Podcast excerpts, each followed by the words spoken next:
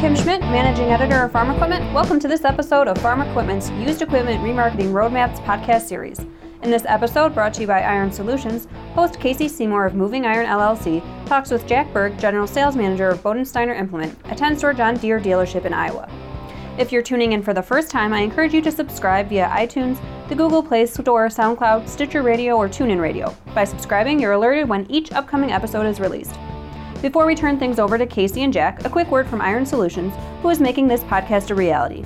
Iron Solutions provides dealers with an array of lifecycle management services that drive sales and profits. Their Iron Search and Iron Guides are all about managing your dealership more efficiently and profitably, while Iron Search allows you to directly showcase your equipment online to a wider universe of buyers. Visit www.ironsolutions.com today.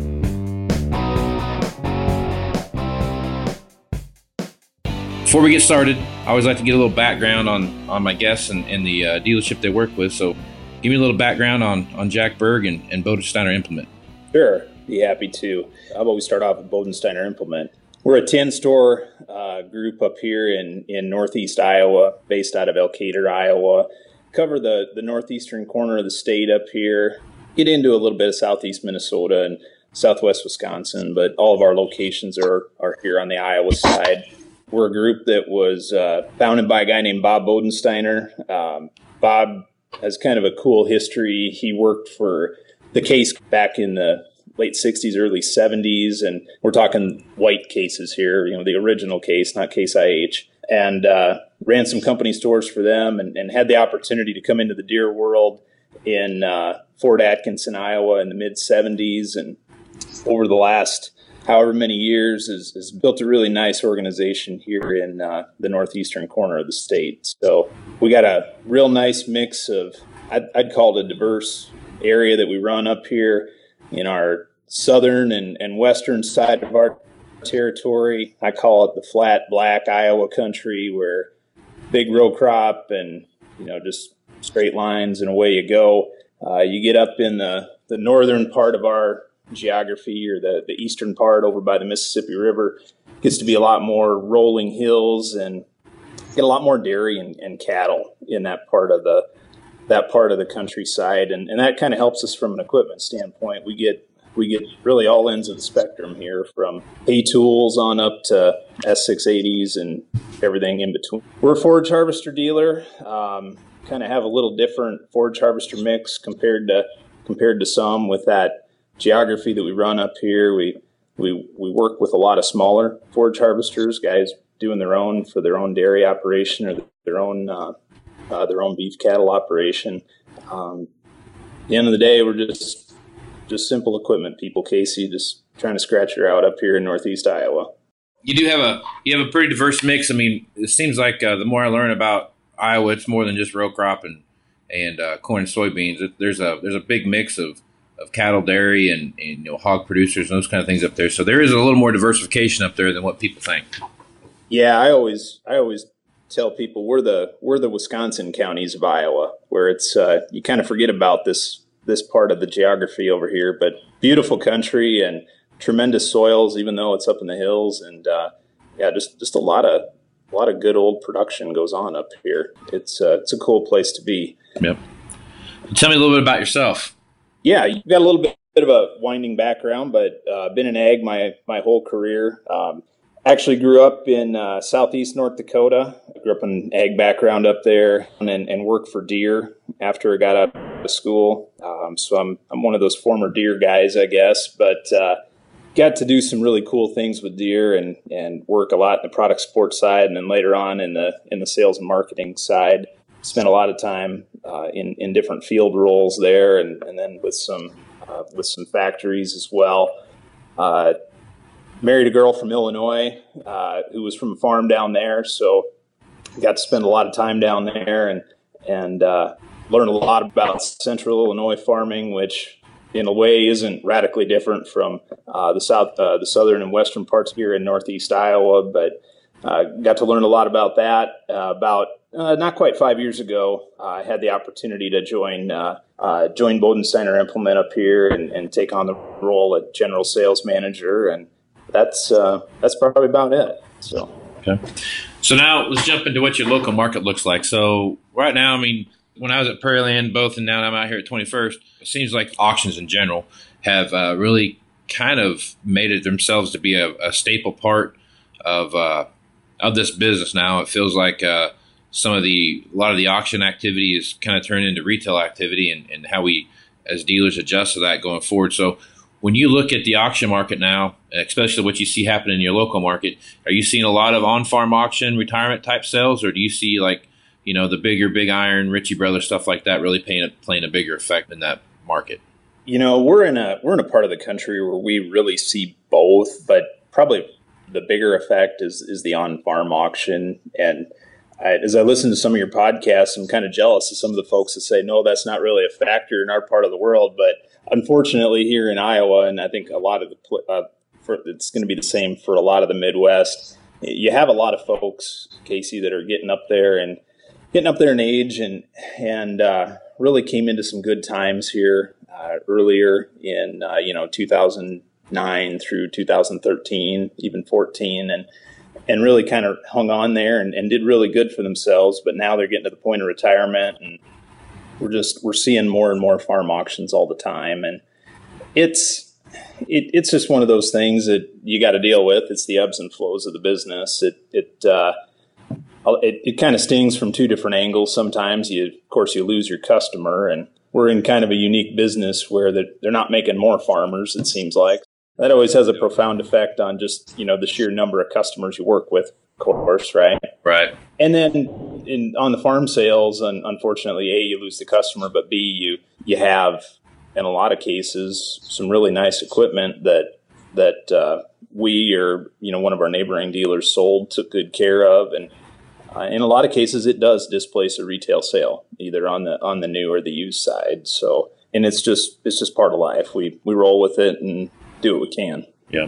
What do you see happening with the auction market right now, kind of going through the end of the year? Do you see maybe the typical October through December kind of push like we normally see, or do you see maybe some of that laying off and with the lack of late and low hour equipment out there, do you think maybe there might be a bigger push on the retail off the lot type sale?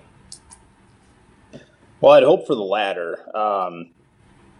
I think a lot of it depends on exactly where you're at here. We've got a tremendous crop up here in our part of the state, and I think that could play an effect on some of the values that you see on the on-farm auctions, as hopefully, as well as some of the demand that we'll end up seeing through fall here on the retail side of the business as well. But when we have good equipment on those sales, it's always interesting to see the premiums that they can bring. And I'd expect to continue to see that for the fall here in our part of the country.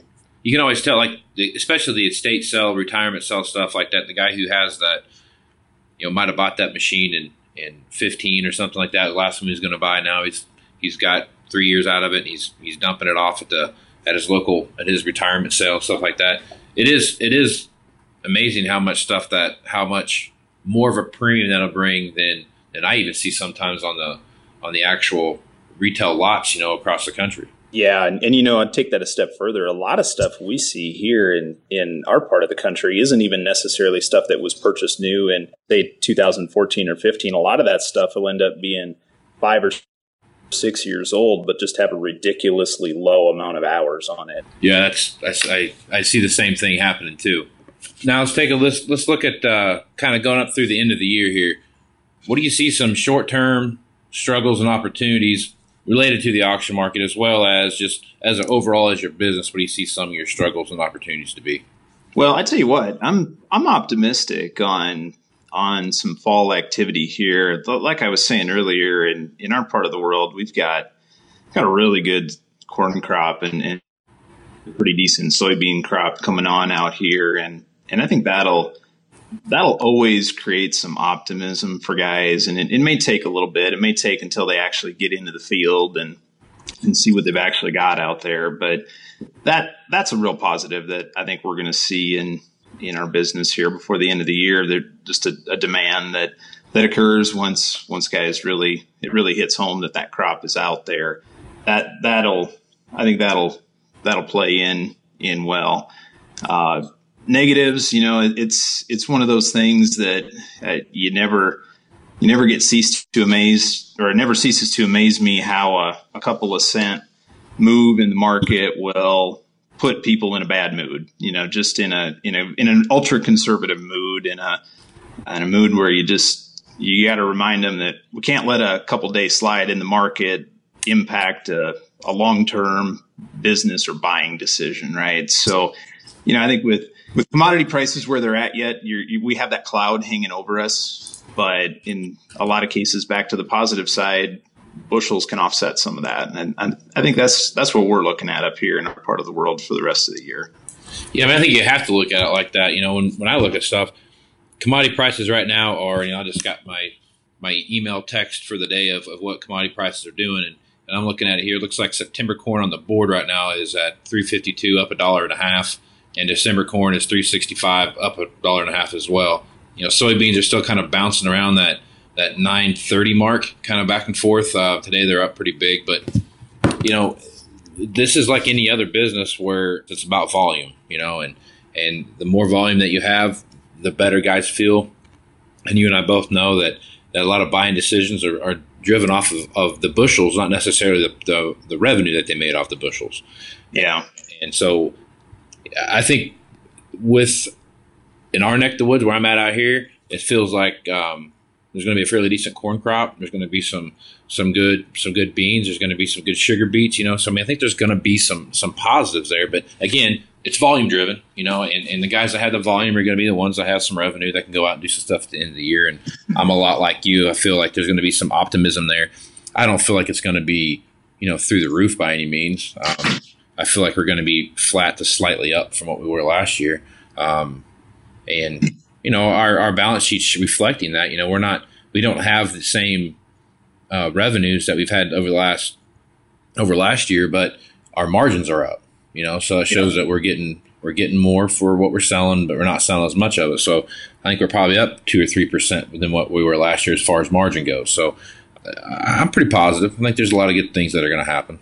Yeah, I would share in that, and I really hope when I look at the business that 2016, in a lot of ways, might have been the bottom end. I can see we're going to be finishing ahead of where we were in 2016, and I mean that's a positive. Hopefully, we can keep that trend moving as we get on into 18 and beyond.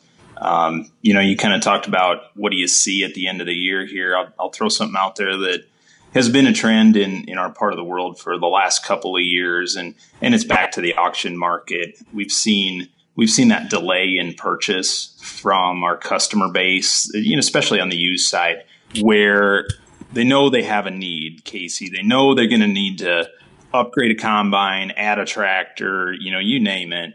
But we're going to wait to make that decision just in case a heck of a deal comes along in the meantime, you know, in case there's a wonderful deal on Sullivan's auction or Richie Brothers, or, you know, even we've got a dealer up in Minnesota having a big inventory reduction sale here at the month, and you can see some buying decisions that are drug out longer than they really should be based on what deal might happen yet, right? What good deal might be there. Now, the positive is this used inventory continues to dwindle or get reduced anyway, reduce itself. You know, you're back to the simple supply and demand economic system, right? And if we can get that supply down, I think some of that behavior starts to go away and we get back into the retail channel in a little more conventional way, if you will. Yeah.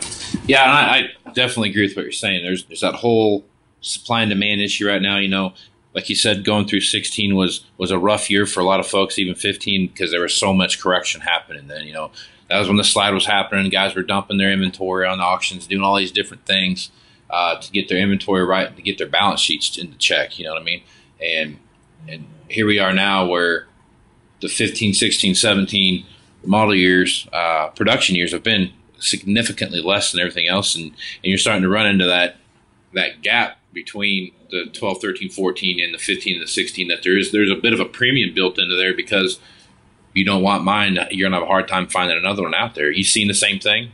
Oh, I totally agree. And it's back to what we say. It's pure supply and demand. If you look at you look at, say, the combine business, we had the whole industry had a peak of volume back in that 2012, 2013 timeframe. And you look at just for a long time to come, there's going to be a large number of those machines in the marketplace and available to trade in and so on and so forth. And you just look at what's going into the pipe in the years of 15 and 16 from a new standpoint. And when that comes out the other end of the pipe, it's not near as many in volume. So therefore, there's going to be a difference in value there.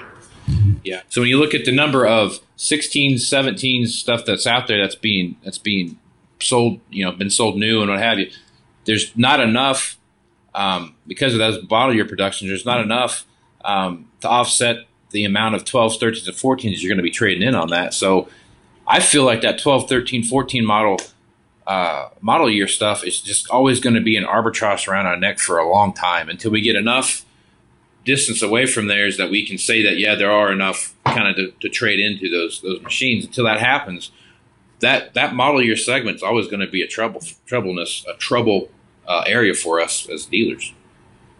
Yeah, there's no question it's going to be there. And the big reason it's there is due to the volume, right? It comes back to there was just a peak in the market at that point, and there's a glut of those machines either in producers' hands or in the supply chain. So it's definitely going to be there. I think it's going to be a challenge for all of us and a challenge we're going to have to take on to find a way to move through those machines and get out there and get that older crop of machines, traded in those 60s and 70s and even 50s, where we can get guys in those early S series and use that as an opportunity instead of an anchor. But back to the supply side of it, when you put your hand over the end of the pipe and you don't have near as many, or whatever you want to, however you want to describe it, when you don't pour as many in the funnel, blah, blah, blah, on the new side, i.e. the model year 15s, 16s, and 17s, in the end, that should drive some demand for those machines, because you will have those guys with the 12s and the 13s. And we see it, and it's seen all over the country,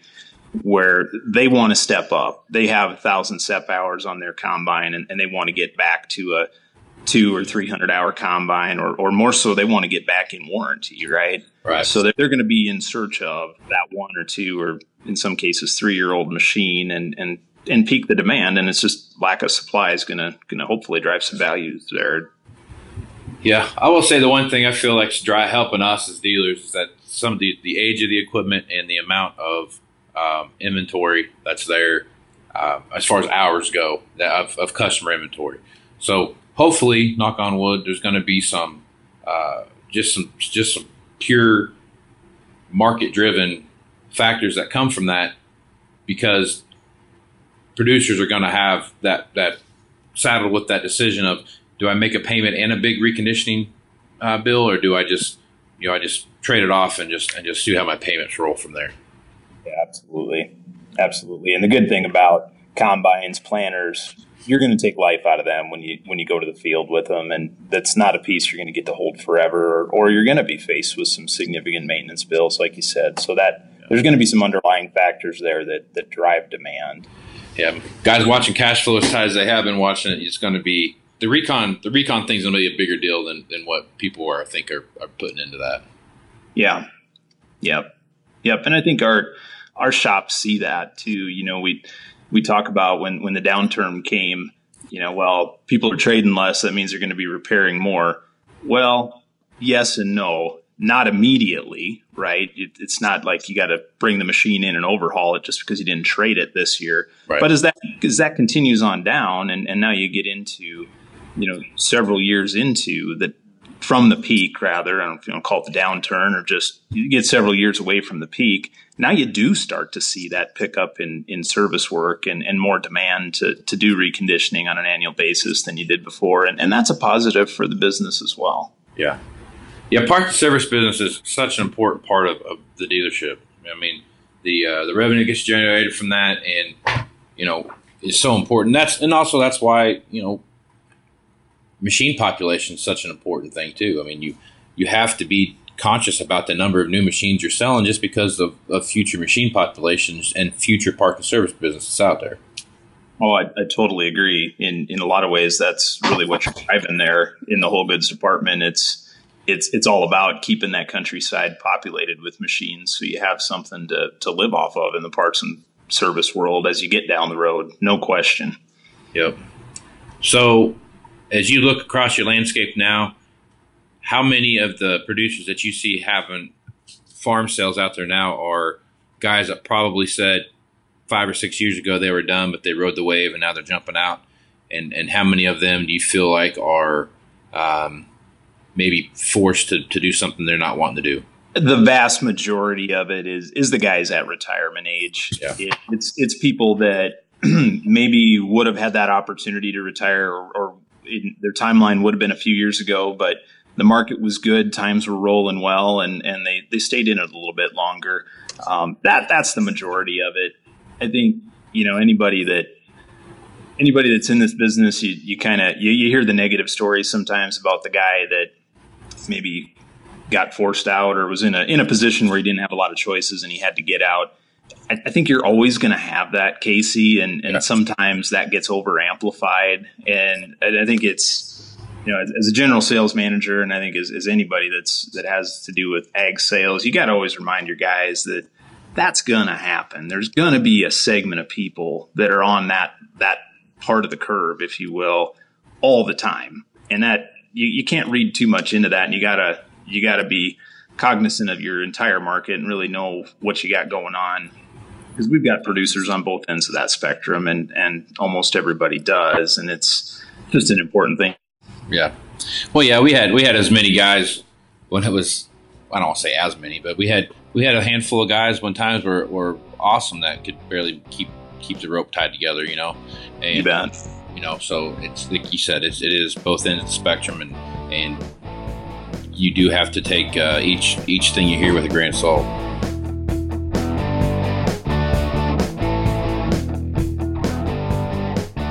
We'll get back to Casey and Jack in a moment, but first a quick word from the company who made this podcast possible, Iron Solutions. Iron Solutions has deep roots in the ag industry with products for producers, dealers, manufacturers, ag retailers, and service providers. Visit www.ironsolutions.com to see solutions that streamline your operations, improve productivity, reduce costs, and speed your growth. Casey and Jack started their conversation talking about the end-of-the-year activity in the auction market and how they foresee the year closing out compared to 2016, and how behaviors and attitudes have changed. They also dug into how parts and service business all play into the used equipment landscape. Let's get back to the program now and hear more about how leasing is affecting Bodensteiner's business and whether or not more customers are looking for leasing options. Jack says when proposing leasing options, you need to discuss the short-term and long-term plans for the customer. They also jump into the results they saw from early order programs this year. All right, so leasing equipment is a hot topic no matter who I have the conversation with. How has leasing affected your business, and do you have more customers now looking at leases than you've had in the past? Yeah, it's definitely a part of it. I mean, it's a tool, right? And I think it's something that you gotta have in your toolbox. We jumped on the leasing wagon, I think, pretty early here at our dealership, and really focused on some tractor leases and getting guys into the room and having a conversation around cash flow and, you know, where are you at in your operation? What are your short-term needs? You know, what can we do to address those needs without having to break the bank? And that's where leasing really caught on fire for us. It was a good way to move through some equipment as well. And so sprayers, it's proven to be a good tool for us as well. And it's just one of those things that you got to constantly remember that cash flow is king in today's world, and we got to be able to speak that language and really, you know, get on the same side of the desk as our customers and figure out where their needs are and then be creative in coming up with solutions to be able to get there.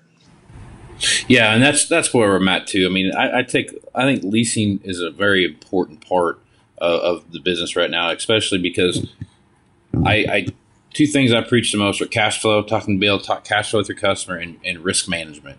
And, you know, I think lease is that one thing out there that does help control cash flow, and there is some risk management there because you're alleviating a lot of different things from going downhill. I mean, you take $20,000 or $30,000 worth of cash every year back into their business. That's a lot of things they can do, and I think a lease offers that. It also gives them a lot of options. I always use the hedge your equipment thing, the way you hedge your crop, and I really think that there's a lot of benefits to a lease, and I think that there's I think lease is kind of here to stay. I think leasing is going to be a bigger and bigger part of the business. Even as times do get better, they're going to start looking at, how are they going to manage their cash flow even with times are good, and there'll be some things they do for taxes and things they don't do for taxes and those kind of things. But I think leasing is going to be a bigger part of the business moving forward. I agree with you. It's going to have a bigger place than it did, 5 or 8 years ago. No question. It's one of those things that, dependent upon the customer's situation, it might be the right angle. And it's a mixture. We're seeing guys lease today that never would have even considered leasing in the past. And it's all about how does it fit into their business plan and short-term needs, long-term needs. And like you say, if you put a lease together right, there can be a lot of upside on the customer's side of the table there. Yep. And that's to get the options. And I think that's what they're all looking for right now is options. And if you do a traditional note and a retail note like we normally have done over the past 4 or 5 years, not to say they don't have any options, but they're kind of limited what they can and can't do in a time frame. They could always sell the machine and walk away from it, and that's always a fair option. But at leasing, you have a certain amount of time that you're locked in there, but where you're going to be at the end of that, and that gives you a lot of ability to make some plans moving forward before that time gets there. Well, especially for the guys that have a good handle on their expenses and really understand their cost per hour and their cost per acre, you can make some serious inroads with that type of customer with a lease scenario.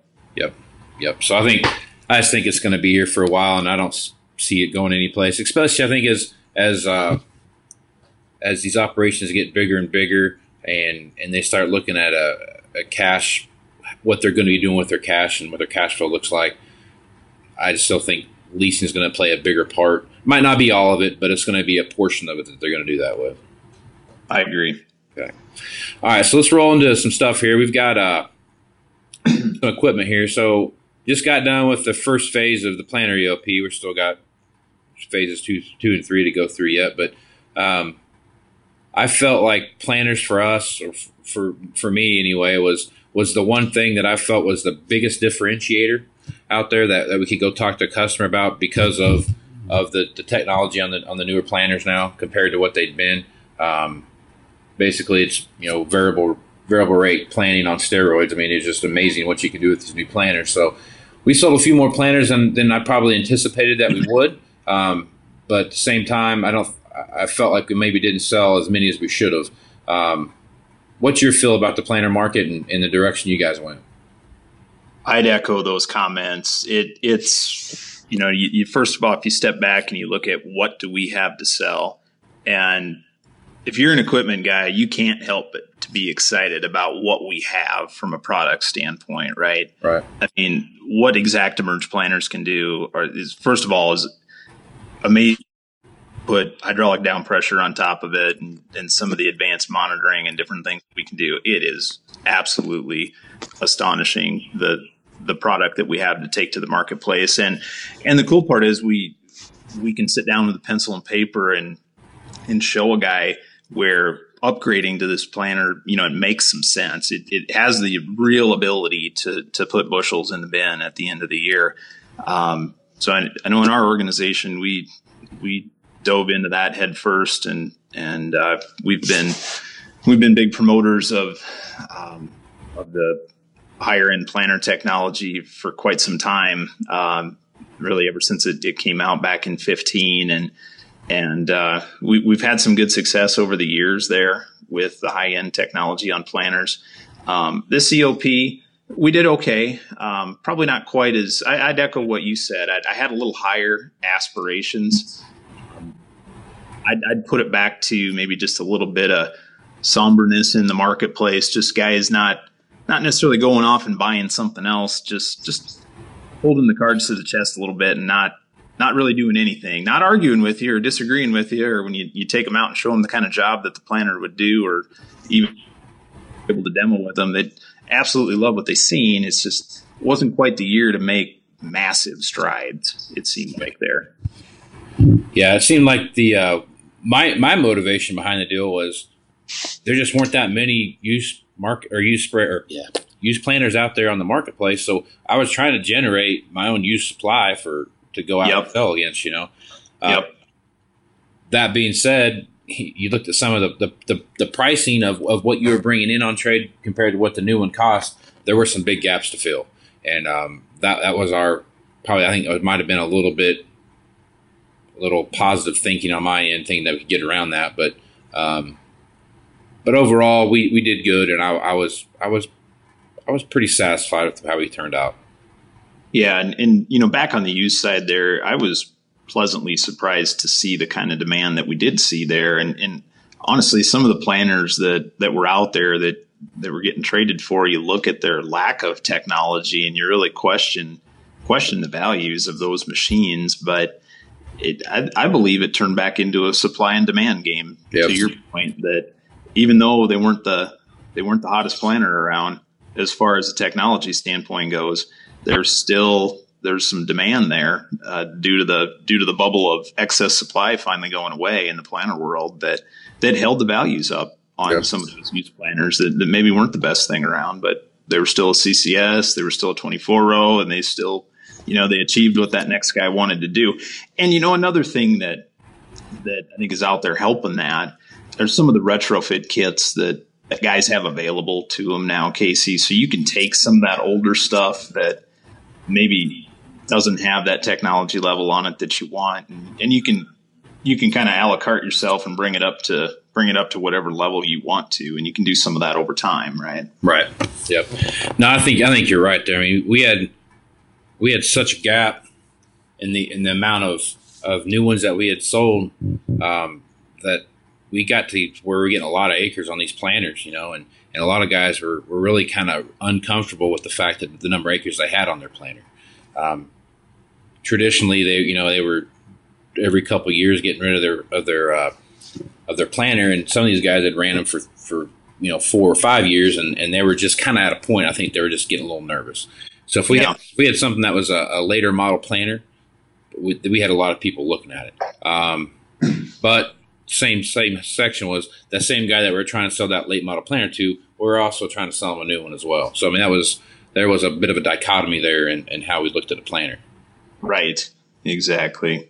Yeah. The thing that I think we all always got to keep in mind, all of us as a collective group of equipment folks, is in the planter world is the obsolescence factor. That's a dirty word in our industry, but it's a trap that I think we could all fall into as well in the planter business pretty easily, because you may run into some planters that aren't really all that old or don't have all that many acres on them, but times have changed and the technology levels changed and some things can't be updated, and it can really catch you in a trap there too. So you got to be dancing on both feet, I think, in the planter market, to sum it up.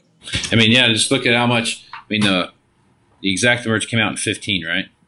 Yep. So here we are coming into the third season of selling ExactEmerge planters, and look how much that's changed in just those 2 or 3 years there. So it's technology, especially on planters, is one of those things that helps you sell that machine. Definitely. Okay, so let's jump into sprayers now. So seems like for us, we look at used sprayers, and it's that anything that's got that 1,000 to 1,500 hours on it. And, you know, in that $200,000 to $230,000 range, we have a home for it. I think I might have cooled off here a little bit because, you know, of course, we're kind of getting past that time frame, you know. But, you know, through the spring and coming into early summer, those machines were sought after, and we were writing a lot of leases on them. You guys seen the same thing out your way? Yeah, there's a good there's a good farmer market for sprayers out there across the country. And in my opinion, there's another place, not a lot unlike planters, where you can put a pencil and paper to the ownership of a sprayer or even the upgrade of a sprayer and really justify to the producer and to yourself why that's a deal that makes sense. And we're seeing that. And there's some nice upgrades in these later Model R series that guys that maybe had 20 or 30 series are wanting and needing, if it's, you know, the technology in the machine itself, or if it's going to a 120 foot boom or what have you. But there's good demand on that part of the business. What do you see compared from this year to last year as far as demand goes for used sprayers? It felt like to me we had a little bit of a struggle last year. This time of year, looking at sprayers and how we were going to move forward with them, and kind of after the first year, kind of going through spring and stuff, it really kind of took off. What do you see as a comparison from this year to last year? Well, we were kind of caught without many sprayers around a year ago, so I don't know if I'm the best guy to answer that question, but we did see some good demand earlier this year, as you get into season, guys calling and asking for sprayers, looking for sprayers, and us, we were maybe a little too light, if you will, on that side of it. But I'm optimistic looking forward there. I think in Iowa here, the Deere and Hagee piece coming together is a real positive. There's we were talking about just machines out in the marketplace before, and you know, the ability to do parts and service work on those machines, and having Hagees out there and having the Deere network able to support them. I know that's not big all across the country, but in Iowa where we're at, it's huge. But that allows us to have a lot more relationships with a lot more producers than we did even a couple of years ago in the sprayer business. So I'm looking for a lot of positives as we go forward in that part of the business. Yeah, the Hagee thing is something I'm really excited about too, because that is, like you said, that's one more market niche that we get a foothold in there. I mean, we've got customers now that we could never even talk to about stuff, like you said, that we can go talk to now and have a greater portfolio. We're a CAD dealer out here, so that really helps us when we start talking to some of this to the co-ops and ASPs that we deal with. Being out here in more corn country than I'm in now, that Hagee is going to be a bigger and bigger part of our business. Yeah, it's something that it's not for everybody, and I think you just got to understand where it fits. But it definitely has a fit, and it brings us, like you said, opportunities that didn't exist a couple of years ago, and we just had the green machines to sell. Yep. So, yeah, I think there's going to be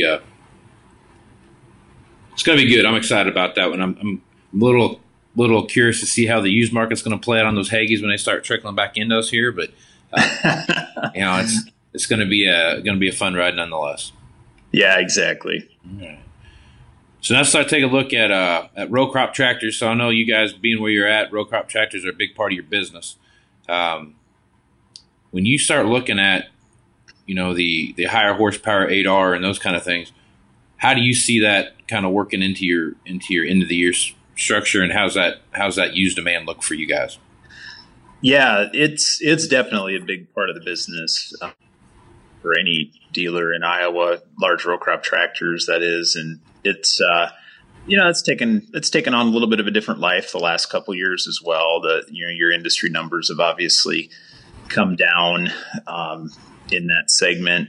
We continue to see good demand, Casey, for, and this isn't any different than anybody else, I suspect, good demand for that $150,000 and less tractor that you can get if you can get yourself traded down and that far into it.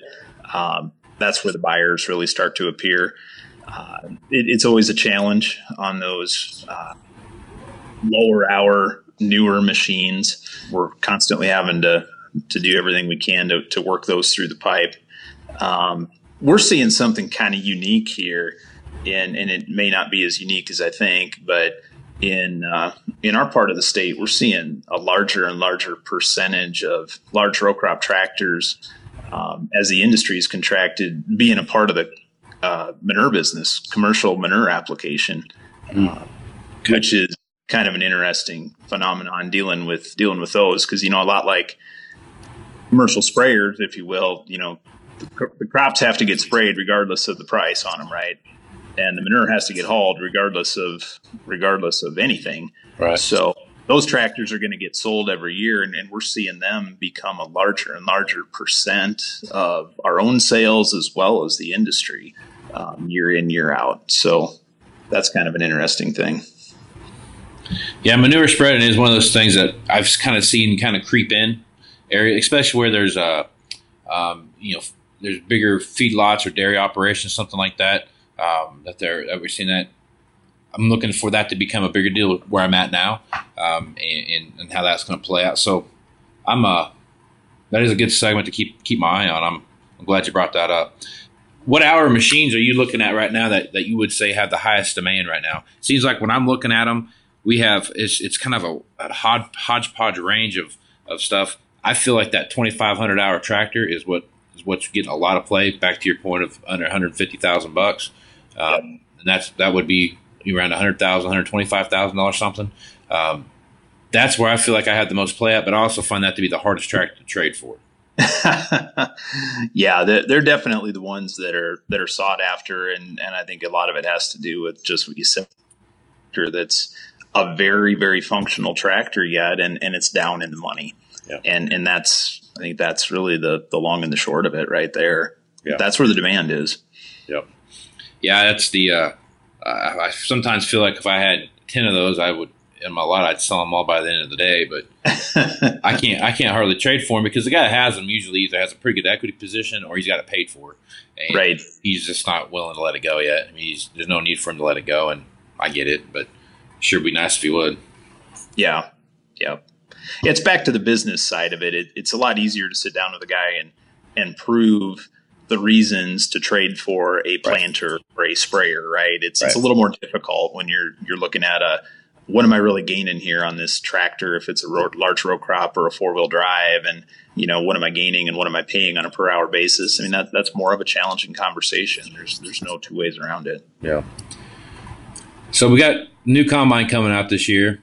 When I say new, there's just new technology, it feels like.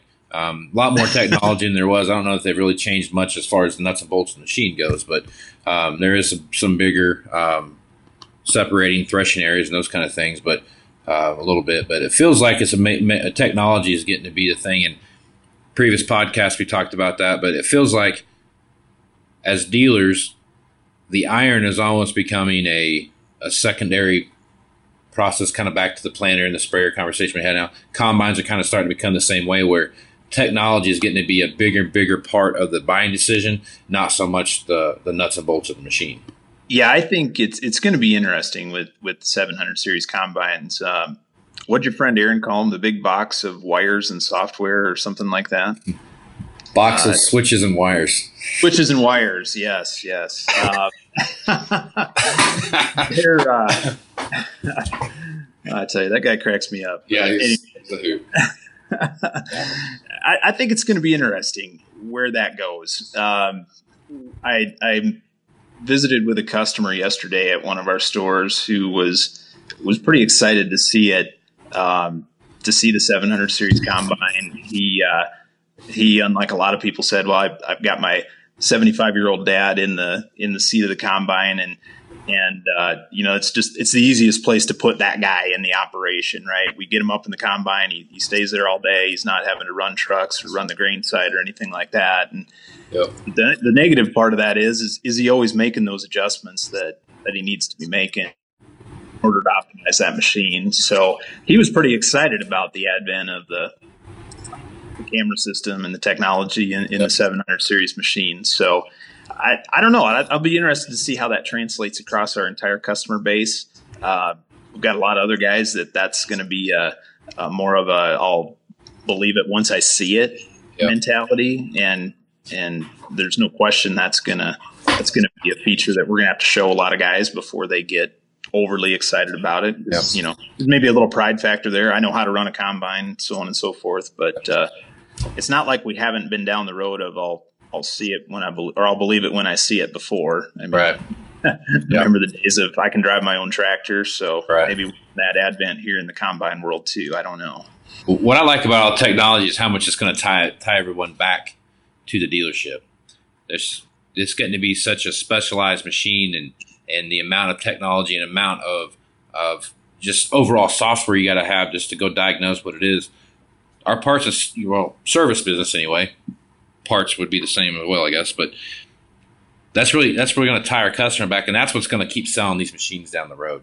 That's what's going to differentiate dealers from other dealers, is their ability to go out and service these high-tech machines. No, I agree with you. I mean, what does a combine tech really go out and do these days? And it's a lot different than it was a few years ago. So yes, there's a lot of tie back there. You get the right crew and the right knowledge built up. That's pretty powerful. Yeah, it says a lot when a guy shows up and the first thing he does is jump in the cab and starts pushing the buttons to see what codes come up before he even starts diagnosing any typical, well, I've seen this before, I know what it is type of thing. It's, let me go check the codes first to make sure that I'm right. But it's God, they're almost computer engineers and more than they are an actual technician, it seems like. Yeah. Yeah, no question. So I think now I actually had here's a question I asked for the other day. I was we were at a sales meeting and had one of our older, really seasoned sales reps come and ask me, he's like, how do you think this is going to play out in the used market when this one comes back next year?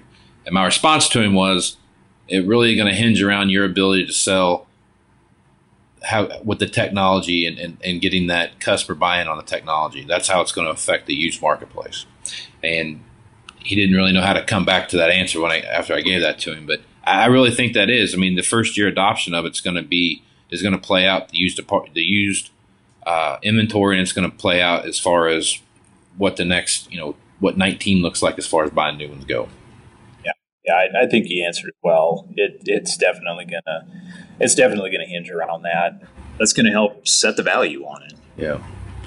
Yep. So it's all there. But so in your area, are 680 combines kind of becoming the preferred combine? Or 780, I guess now. Are they going to be more of the preferred combine that's there, or you still have a lot of Class 7 combines that you're looking at? Well, it gets back to the diversity of our area. We've got, like I was saying before, your flat and black central Iowa type geography in our south and our west, and there for darn sure the Class 8 combine is really taking hold, and a lot of guys are jumping right from Class 6s on up to Class 8s. You get over in the more of the Wisconsin type area of our AOR, and a Class 6 combine is still a very, very popular combine, and quite frankly may be for a long time. So we have a mix here, Casey, but I definitely see the advent of the Class 8 with a lot of producers than we had even a few years back. Yeah. So one last segment here, and we'll jump off here. But when you look at self-propelled forage harvesters, because they're still a little near and dear to my heart, but it seems like that class, the 8,000 series, has come a long ways from what the 80 series was, and their compatibility as far as how they compare up to a Claas and those different machines. It feels like to me that they've gained a lot of traction with that 8,000 series chopper. Oh, I totally agree. They've been a real success for us. They're just an animal. I mean, the way the crop flows through them, it's amazing to go out and put them in the field and put them up against an older machine, or put them up against a Claas or a New Holland. It's really cool to see them hold their own, and what they can do, and how they're serviceable, how they can improve a guy's operation. Challenge is that doesn't help us much on the 7,000 series market, though, right? Right. So especially if you've got some late model 79 80s or 77 80s, that the other side of that coin is that doesn't put them in the most positive light, right? Right. Yeah. You normally have the old series usually does take a little bit of a beating on the used side when the new series comes out, but man, it feels like that the 80 series chopper has really just taken an unnecessary beating when you look at the values that they're bringing right now, especially the big ones. Yeah, it seems like we've seen smaller ones still have a little bit more of a demand, and that I'd put that back to a lack of, or hold their values up, if you will, a little better. And I'd put that back to a lack of supply of smaller machines. But the bigger machines, yeah, I mean, it's been a race for guys that have 80 series to get to an 8,000 series as fast as possible, and that means lack of demand on these other ones, unfortunately. Yep. So when you look at your, from very high level, when you're looking at your evaluation process, what are you doing different now than you were, you know, probably 3 years ago when the slide kind of started? I'd say we're probably just more rigorous rather on our process, just making sure we're doing good, thorough evaluations, how we go about our recon process, and just really tightening it up a little bit, if you will. You know, having lower volumes always helps that. It gives you a little more time to focus on each piece and making sure you're doing it right. But I'd say it's been a good time to just tighten up the process and make sure that we're doing things the way that we've intended to do things, and you know, put some tweaks in here and there based on things we learn along the way. Yeah, that's what we're doing too. I mean, we're being more targeted with who we're going to go out and call on, and really just being a lot more defined about what it is that we're going to do in the evaluation process. Help, you know, really being paying a lot more attention to recon costs and our recon process, and really trying to maximize our dollars there as much as we can.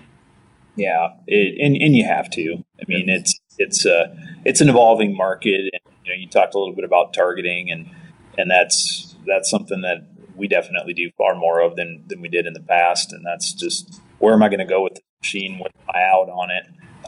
Who are the people I'm going to go talk to about it? Especially when you're looking at trading in the kind of dollars that we all have to trade in these days, just to bring it in and hope for something good to happen. Not necessarily a great plan, right? No, the hope in one hand and, you know, doing all that stuff it just doesn't work anymore, because you have to be pretty defined about what you're going to be doing. Absolutely.